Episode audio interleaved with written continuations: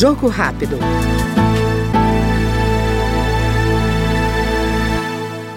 Empreendedorismo e geração de emprego e renda são as bandeiras do deputado Mercinho Lucena, do PP da Paraíba. Segundo o parlamentar, as iniciativas econômicas vão ser a marca dos avanços que serão promovidos pelo Legislativo nos próximos quatro anos. Estou aqui para trabalhar com muito afinco, com muito empenho naquelas causas que eu sempre defendi, que são causas mais voltadas para o empreendedorismo, para a geração de emprego, para a geração de renda, de oportunidades, de esperança para o povo da Paraíba e para o povo brasileiro.